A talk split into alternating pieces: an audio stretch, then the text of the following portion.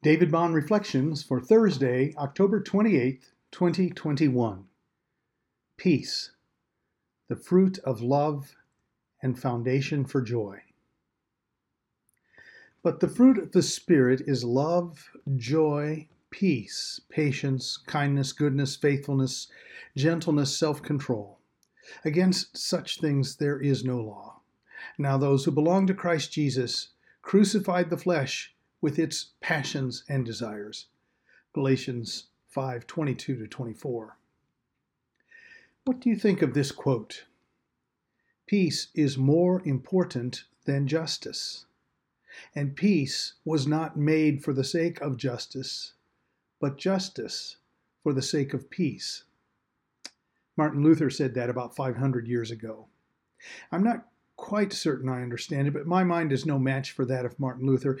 He saw things so clearly, expressed truth so powerfully, and impacted the world, or better put, God impacted the world through him. He is quoted as having said, I simply taught, preached, and wrote God's word. Otherwise, I did nothing. I did nothing. The word did everything.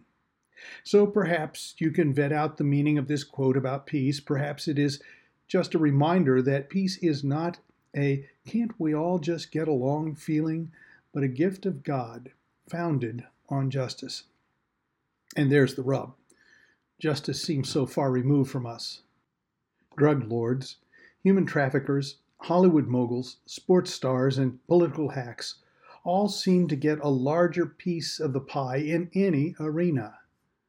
I don't begrudge the money or even the fame but all too often the justice of their cause is more self serving or image propping than a quest for justice.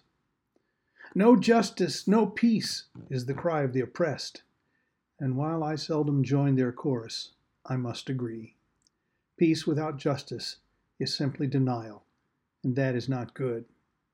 So it is vital that we understand the foundation of true peace is God's justice seen in Christ. Paul says in Romans 5. Therefore, since we have been justified by faith, we have peace with God through our Lord Jesus Christ. And in Ephesians 2, he writes, But now in Christ Jesus, you who were once far off have been brought near by the blood of Christ. For he himself is our peace, who made us both one, and has broken down in his flesh the dividing wall of hostility by abolishing the law of commands expressed in ordinances that he might create in himself one new man in place of the two, so making peace, and might reconcile us both to God in one body through the cross, thereby killing the hostility. And he came and preached peace to you who are far off, and peace to those who are near.